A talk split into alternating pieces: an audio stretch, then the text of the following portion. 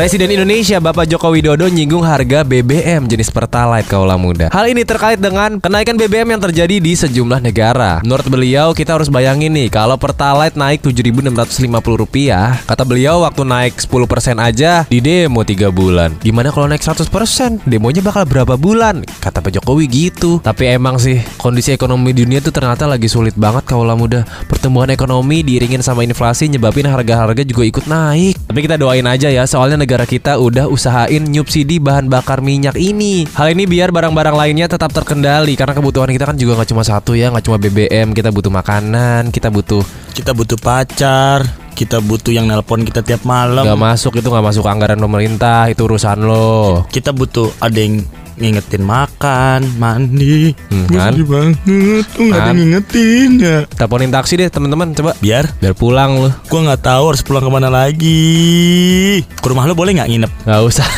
nyusahin gua.